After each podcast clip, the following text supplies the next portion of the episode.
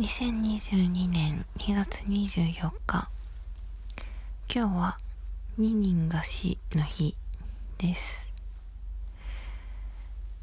22年っていう見た目が22年っていうこの羅列にすごい見覚えがあるっていうのは相変わらずで。2202にいくつみたいな感じでファイル名入れるときはもうすごい楽だなって思います。22年の22年の11月とかだからすごい楽しみです。今日駅で改札まで結構あの地下鉄の入り口から改札まで結構距離があるんですけども女の人にさって抜かれてその人のニューバランスの靴ひも右足がほどけててあれいつ結び直すんだろうと思って。である日の朝も前に歩ってる男の人の靴ひもほどけててでその人は壁沿いに歩き始めてそのまま壁に寄り添って片足立ちフラミンゴみたいに片足立ちして靴ひも結んでたんです。私だったらどうするかなと思って私もでも壁に沿って歩って片足立ちして結ぶ派かな。それかまあちょっとした段差まであの紐をフリフリあの遠心力でフリフリしながら歩ってあの片っぽの足で踏まないように踏んじゃうとつんのめっちゃうから踏まないようにして歩くかなって思います。改札に向かって歩ってた女の人はもしかしたら改札入ってで駅のホームにある椅子に座って結ぶのかなとか。一番困っちゃうのは電車の中で紐ほどけた時で。電車の中って割と、まあ、空いてたらいいんですけど椅子全部埋まってて自分は立ちでほどけたってなると、その場にこうしゃがむと結構場所取っちゃうから、電車の中で紐ほどけちゃうは結構大変な問題だなと思います。この間あの、階段の途中で紐結んでる人がいて、それ後ろにおっとっとってなっちゃったら怒っちゃうし、大丈夫かしらってちょっとヒヤヒヤしながら見ちゃいました。あとやっぱまあちょっとした段差見つけるかなと思います。ちょっとした段差見つけてそこに足かけて結ぶみたいな。あのお肉屋さんとかのあの旗の旗を支える重しみたいなやつの上とかちょっとお邪魔して紐結んじゃうかな。あのほどけやすいスニーカーとか革靴ってあると思うんですよね。丸っこい紐は比較的いいんですけど薄い薄っぺらい平紐はほどけちゃうやつはもうシュルシュルほどけちゃってうわみたいな。やっぱほどけた。ってなっちゃうからなるべく固めに結んだりあの簡単にほどけない結び方やったりしてどうにか対策をしてます。なんであの紐ほどけてるなっていう人いるとこの人どのタイミングでどうやって結ぶんだろうっていうのが若干気になっちゃいます。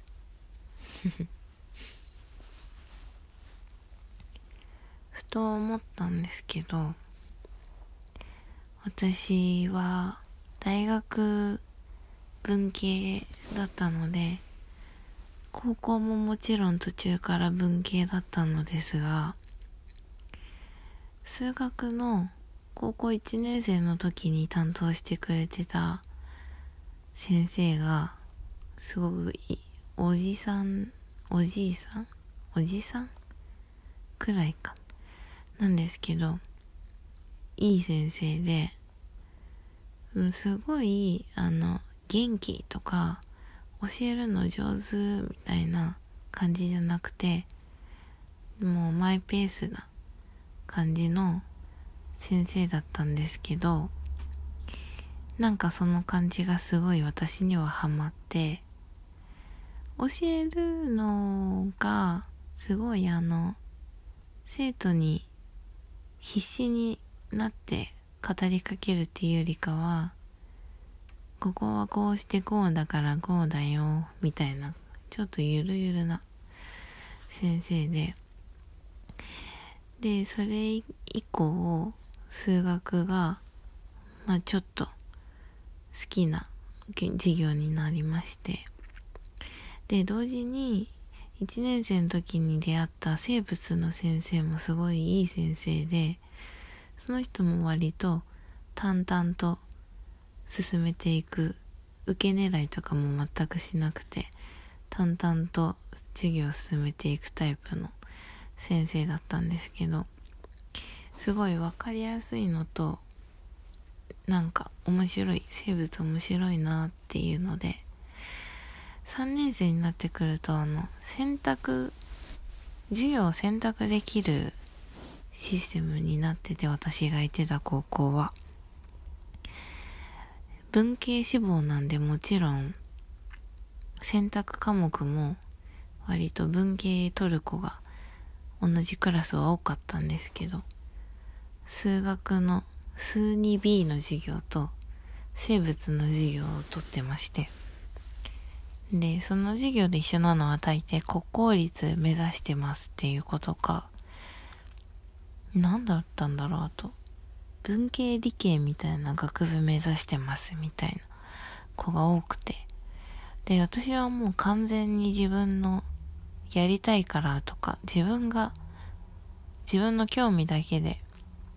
授業を選んで、全く受験とか活かされないから、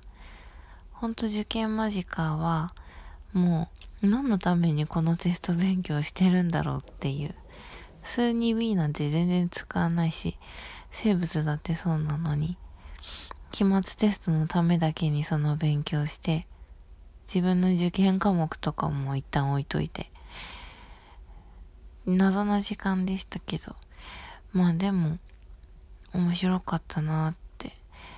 好きにさせてもらえたからその辺良かったなって思います。思ってます。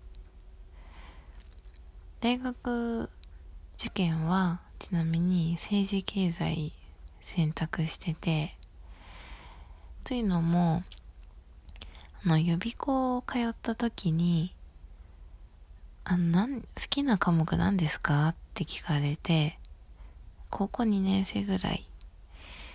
で、世界史か日本史かしか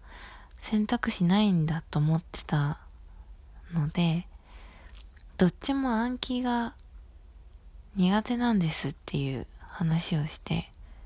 世界史はもうカタカナが覚えられなくてとにかく。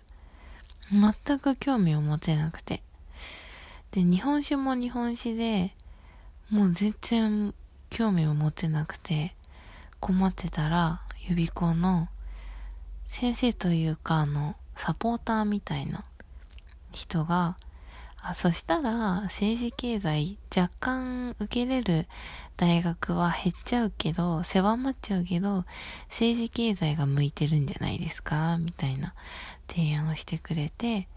私は政治経済の道へと進んだんです。その大学受験をこう見守ってくれていた予備校のサポートをしてくれた方もすごいいい人で、全然受ける気なかったところを進めてくれて、滑り止めで。ここはあの、周りがすごいいい街だから、いい街並みだから、ぜひ受けてみてください、みたいな。そんな単純な理由で、ここの大学いいんじゃないですかって推薦してくれて、で、私は第一志望に落ちてしまって、まあ見事その大学に行くことになるわけですけど、おかげさまで、その、大学生活というよりかは、大学の周辺の生活というか、大学周辺で過ごした時間がとてもかけがえのない時間になって、今でもその、サポートしてくれた先生というか、サポートの方には、とても感謝をしています。結構、出会った先生とか、サポートしてくれた大人っていうのが、学生の身分でありながら、すごい運が良くて、いい大人に出会って、思春期を全うできたというか、過ごせたなーって自分の強運というか、ありがたさ、ありがたいなーって、ラッキーだな私はってすごい思いながら大人を、大人期間を過ごしています。大人になるとやっぱいろんな人に会うんだなと思って、もちろんちょっと合わないなみたいな人とかもいるわけですけど、でもその中でも割と人に恵まれるっていうのは、本当に多分もう言ってしまうと保育園の先生とか小学校の担任の先生からずっと恵まれてきてバイト先もそうだしあのゼミとかまあ今の会社もですけどすごい人に恵まれて生きてきてるのですごい私のあのなんだ特技じゃないけどメリットというかいいところ得だなみたいな。ラッキーだなって思うことなんですかってもし質問されたら人間運がいいことですって答えちゃうなって思いました。さあというわけでえー、時刻は23時9分です。そろそろ明日はここ最近よりはちょっとだけ温気温が上がるということでなんかくしゃみする回数も増えたんですけどそろそろ春がやってくるのかなと思います。では本日はこの辺でおいとまいたします。失礼いたします。